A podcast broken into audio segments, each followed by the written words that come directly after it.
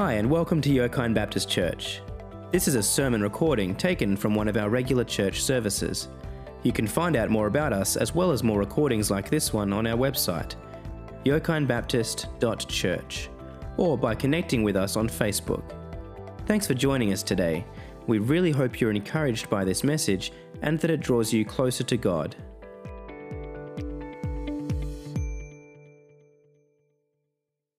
Sometimes you get a bridezilla, right, and they might sort of demand that you have to turn up with expensive gifts. That's more like it, Josh. Uh, or they make you travel to the other side of the world at great expense to go to their wedding. But most of the time, we love getting a wedding invitation.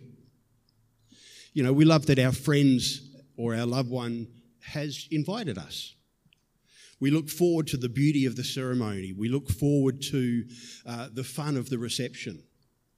And Scripture often uses the relationship between a husband and a wife um, as an illustration of the relationship between Christ and his church. Uh, John the Baptist, you like that? John the John the Baptist described himself as the best man and Christ as the groomsman, as the groom. John said, "You yourselves bear witness that I said, I am not the Christ, but I have been sent before him. The one who has the bride is the bridegroom. The friend of the bridegroom who stands and hears him rejoices greatly at the bridegroom's voice. Therefore, this joy of mine is increased." So John said, look, I'm like the best man. You know, I turn up to the wedding, I dress up in my really nice clothes, but I'm not the groom. It's not about me. The groom is Christ.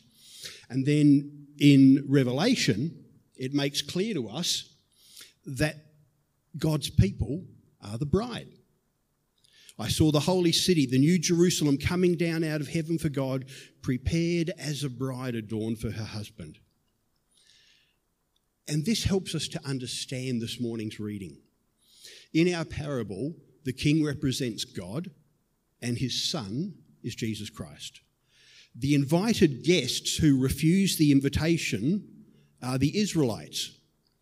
And so when he talks about, you know, people capturing and killing his servants, he's talking about the prophets. God sent prophets to them to remind them of how to come to God, and they refused and they rebelled against them. But in this parable, God then broadens his invitation to everybody else.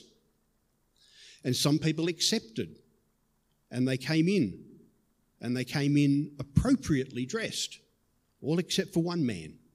And we'll look at him a little bit later. So we're in chapter uh, chapter three of Second Peter. So we're in the last part of this book. We've worked our way through First Peter. Now we're working our way through Second Peter, and this is the last message in that series. In this letter, Peter has addressed some of the false teachers that are coming into the church. They're saying that Jesus is never going to return. This day of the Lord they talk about, it's not going to happen. There's no judgment that we have to face. And also the false teachers had twisted the teaching of Paul. So when Paul talks about freedom in Christ, he doesn't just mean freedom from the law of Moses. He means we're free to do whatever we want. And Peter concludes this letter by talking about the certainty of the Lord's day. He says, the Lord's day will come like a thief. On that day, the heavens will pass away, the elements will be dissolved in fire, the earth and all its works will be disclosed. One problem with these false teachers is that they couldn't accept that Jesus would return. And we talked a bit about this last week when we talked about, you know, patience. They waited thousands of years for the coming of Messiah, but about thirty, thirty-five years after the resurrection, they got too impatient to wait for his return. So they said, oh, he's not coming back. I mean, after all, it doesn't look like it. I can't see any evidence of his return right now. The world seems to go on the way it always has, and nothing changes. But Peter reminds us that Christ's return is certain and it will come suddenly like a thief. Jesus actually said something very similar. Uh, in the book of Matthew, he said, "About that day or the hour, no one knows, not even the angels in heaven, nor the Son, only the Father. As it was in the days of Noah, so it will be in the Son of Man. Before the flood, people were eating and drinking, marrying, giving in marriage, right up until the day Noah entered the ark. And they knew nothing about what would happen until the flood came and took them all away." Uh, it's interesting, the, the word "took them all away" uh, in the Greek is the word that people get the word rapture from. They were taken away. Jesus went on to say then, in Revelation, oh, hang on, I'll go back. Sorry about that. Flood came and took them away. In last week's message, Peter reminded his readers that the false prophets were just as wrong today as they were back in the days of Noah. You know, they just thought, oh, it's all going to go on the same. Nothing's ever going to change. Judgment's never coming. And what was fascinating was that even Noah, who spent one hundred twenty years building this boat, using it as an opportunity to preach God's word, no one listened. They just couldn't accept it. Uh, and you would think that if you had one hundred twenty years warning about something, that you'd be ready for it. And yet we read here in this passage that it took them by surprise because they just couldn't accept, they couldn't realise. And by the time they realised their mistake, it was too late. Um, Jesus uh, said to uh, said to us in Revelation, "Remember what you have received and heard. Hold it fast and repent, because if you don't wake up, I will come like a thief, and you won't know at what time." Uh, Paul said something in his letter to the Thessalonians, because they were all getting a bit worried about the coming of the Lord. They were they had the opposite problem. They were worried that maybe the Lord had returned and they'd missed it. So they have a different issue over in that church. But he said, "About the days and times, we don't need to write to you, because you know very well that the Lord's day will come like a thief. While people are saying peace and safety, destruction will come on them suddenly like labour pains on a pregnant woman, and they won't escape. But you, brothers and sisters, are not in darkness, so this day should surprise you like a thief." Now, I don't believe in getting caught up in trying to work out the day and the hour and the times and the way Christ is going to return. Um, trying to develop, you know, schemes about is there going to be a rapture, is there going to be a tribulation, all that kind of stuff. I don't think that's the point of Jesus telling us any of that stuff. I don't think that we are meant to know all of that. Instead, there seems to be a very clear focus from Jesus, from Paul, from Peter on two things. One, his return is certain. Jesus is coming back. That is an absolute in Scripture. And secondly, his return will be sudden and unexpected. So the key question that we need to ask ourselves, if those things are true, is how then shall we live? For me, and I believe also for Peter and for Paul, the most important thing to focus on as we prepare for the Lord's return is what difference does that make to our lives? Let's look again at Paul's statement to the Thessalonians, uh, and this time I'm going to read the last bit that I didn't read first. "You, brothers and sisters, are not in darkness, so this day should surprise you like a thief. Instead, you are children of the light and children of the day. We do not belong to the night or the darkness." Paul makes a statement about who we are in Christ. And he says, yeah, it's true. When the Lord returns, it's going to be sudden. It's going to be unexpected. But that is not something that we need to worry about. Only the people living in darkness need to worry about that. The unrighteous need to worry about that. We look forward to it with anticipation because we are people of the light. We are already made righteous by the blood of Christ. And so Peter in his uh, first letter said, "You were ransomed from the futile ways inherited from your forefathers, not with perishable things such as silver and gold, but with the precious blood of Christ, like a lamb without blemish or spot. So the day of the Lord is going to come like a thief. It's going to come suddenly and unexpectedly. But to us, that's not something to worry about. It's the difference between someone coming to judge you unexpectedly and someone coming to throw you a surprise party unexpectedly. You know, not all surprises are bad. A surprise party is a good thing. Well, some people think it's a good thing. Sure, it will happen when we least expect it, but that doesn't mean it's something we have to fear or something we have to worry about. We don't look forward to it with dread, but with anticipation. We look forward to being in the presence of our Lord. We look forward to this time when the, when the Scripture tells us we're going to be in peace and joy and no more pain. The frailty of this body will be gone. And as we wait, the certainty of this coming should affect how we live now. And so Peter goes on to say, since everything in this world is going to be dissolved, what sort of people should you be? You should live lives that are holy and godly as you look for the day's, Lord's day to appear. And indeed, hurry it on its way. We are waiting for a new heaven and a new earth in which justice will be at home. That's what he's promised. So, my dear family, as you wait for this thing, be eager to be found without spot or blemish before him. You know, a big... Um, aspect of any wedding is the anticipation. I don't think I've ever conducted a, a wedding ceremony that's gone for more than about forty minutes. You know, they're not they're not they're not huge, they're not day-long events, are they? And the reception itself usually only lasts a few hours. But for that very tiny little portion of time that we spend, there can be months and months, maybe even years of preparation.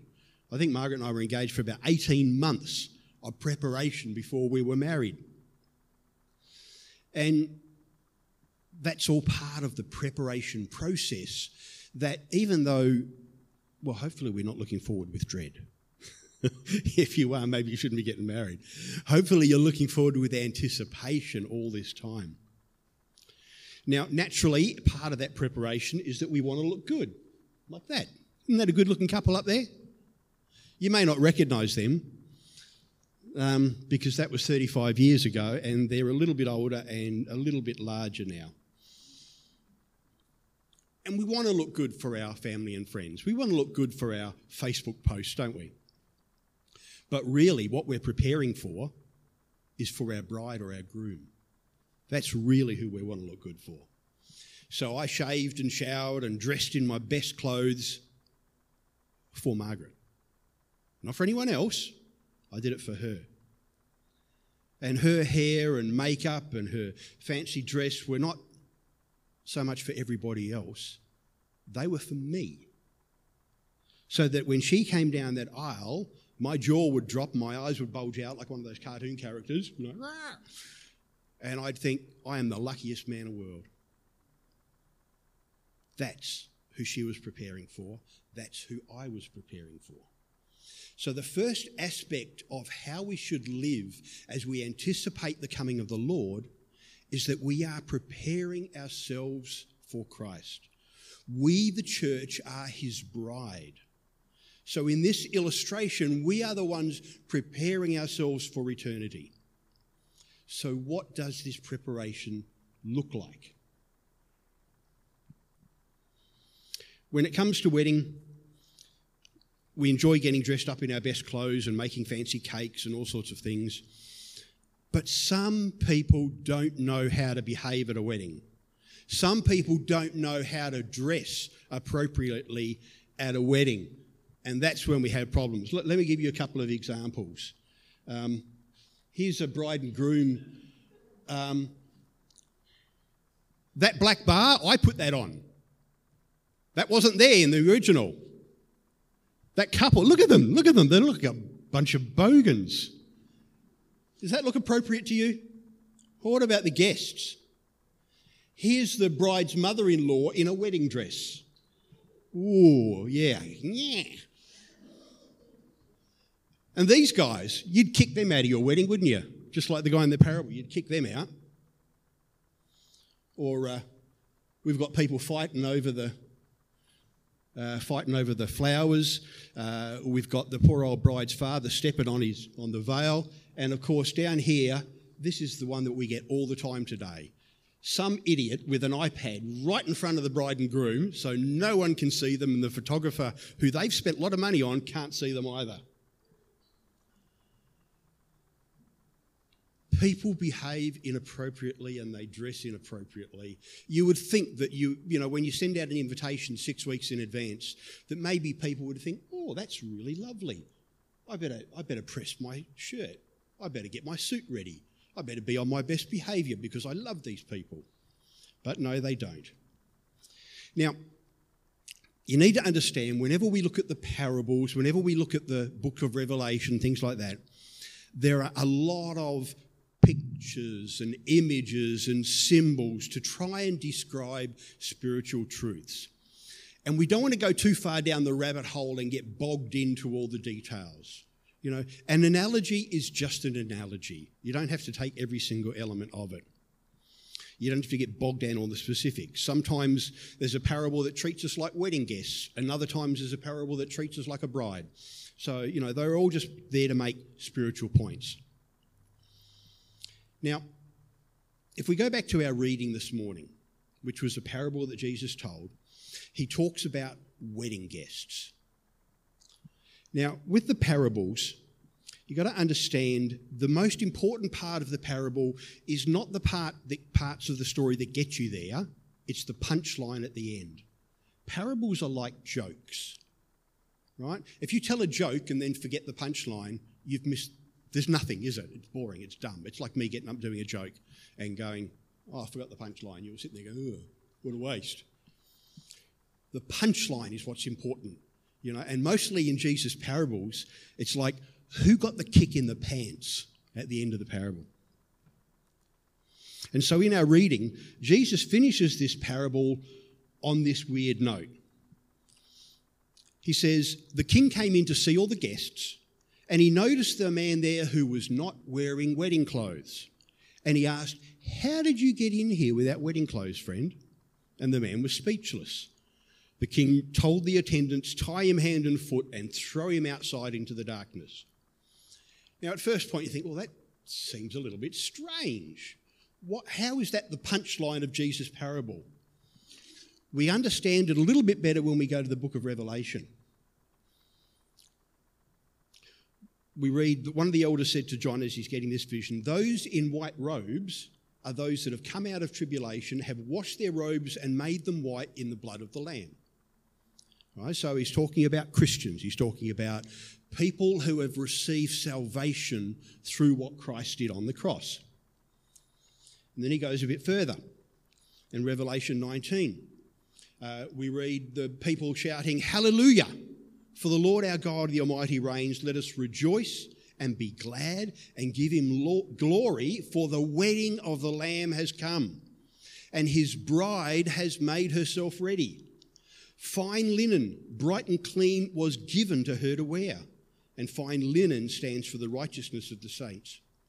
So in John's vision here, he's describing God's people as wearing beautiful white wedding clothes, right?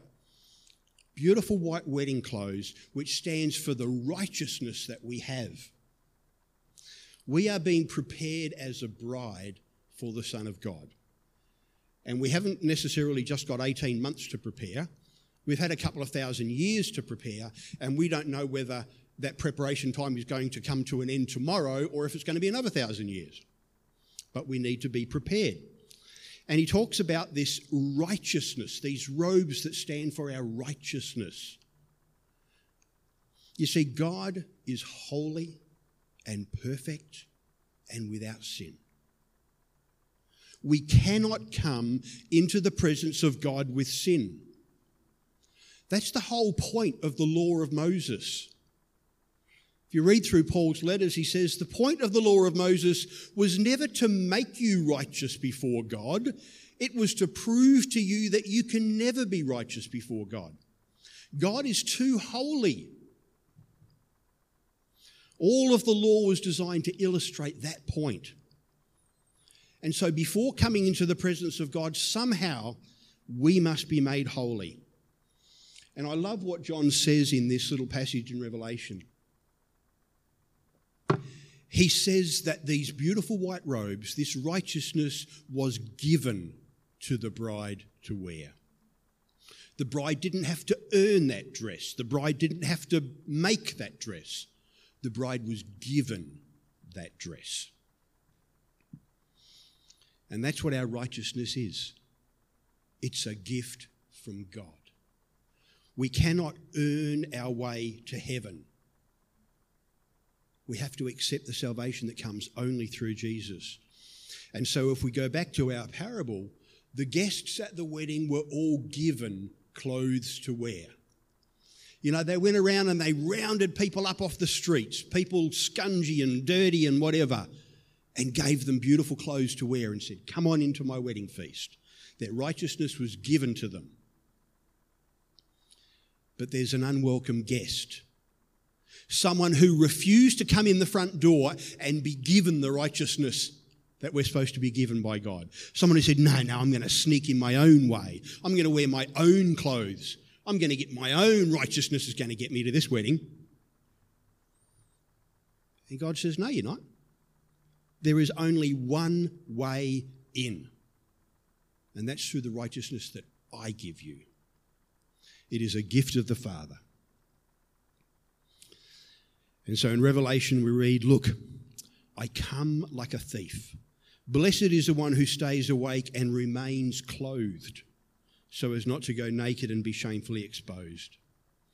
It's just another picture saying that we need to be wearing the robes that God gives us in order to come into his presence. To put it, put it another way, there is one name under heaven by which we might be saved. There is one way to God, and that is through Jesus Christ. That is a righteousness that is gifted to us through the blood of Christ at the cross.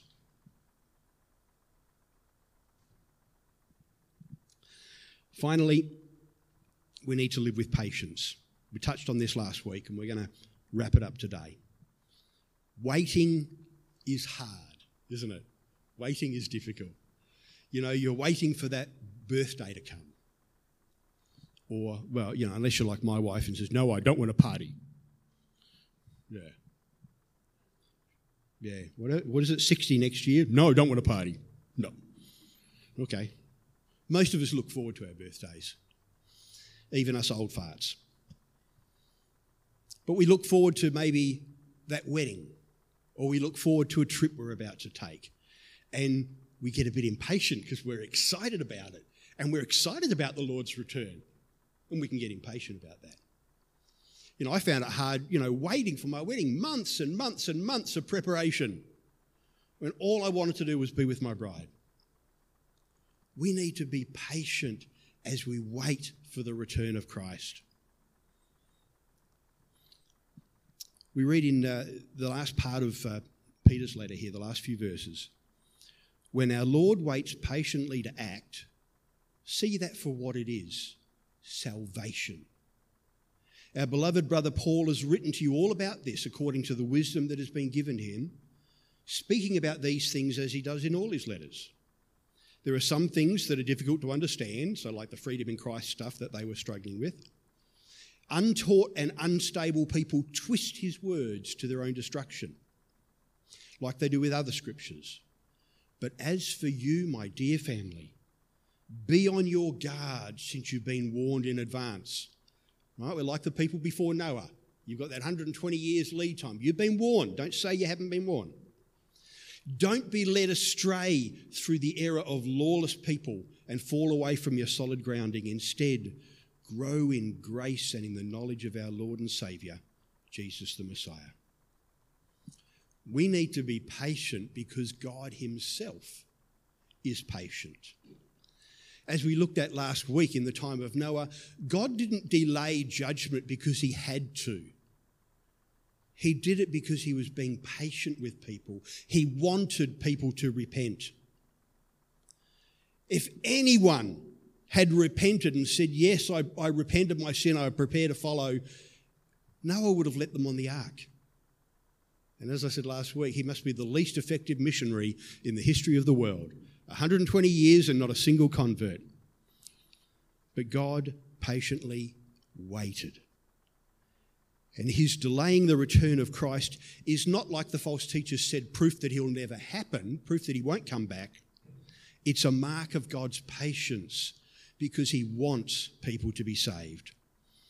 And so the obvious implication for us then is that we need to use this time to lead people to Christ. And one way we do that is by living holy and righteous lives. You know, we're not, we're not trying to earn our salvation. We're not trying to sneak into the wedding by the back door. The righteousness we have is the gift of Christ. But we then need to live it out so that others can see. In the same way that they saw Noah building that boat and they went, what in the world are you doing, Noah?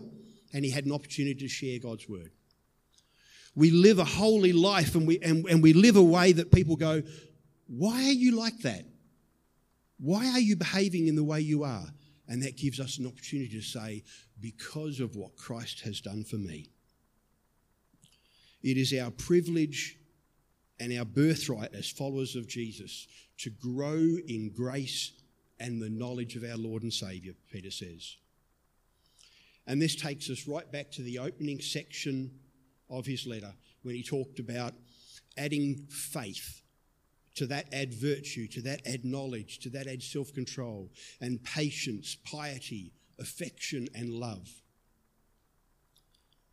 I think this letter really is a lesson for our times. If there's one thing we've learned in twenty twenty, it's patience. Well, hopefully we've learned that. Patience as we wait for restrictions to lift. Patience as we wait for a vaccine. Patience as we wait for our lives just to get back to normal, whatever that might mean for you. This is a perfect opportunity for Christians to stand out by demonstrating patience and the other gifts of the Spirit that point to the holiness of our God. So ignore the false teachers, both the ones that Peter was addressing here who said, oh, Jesus is never coming back, and the ones who say, oh, I know he's coming back because I know the hour and the day. It's going to be this such and such day. Ignore all of them. Their desire is their own glory and their own profit, but our desire is to bring glory to God now and in the new age to come.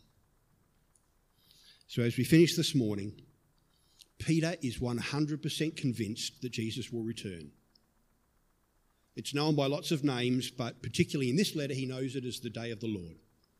And there are lots of visions, dreams, parables and so forth that talk about it. But our task is not to get caught, you know, falling down the rabbit hole and tied up in all the little elements. But our first step is to affirm the certainty of the return of Christ. And then what do we do with that fact?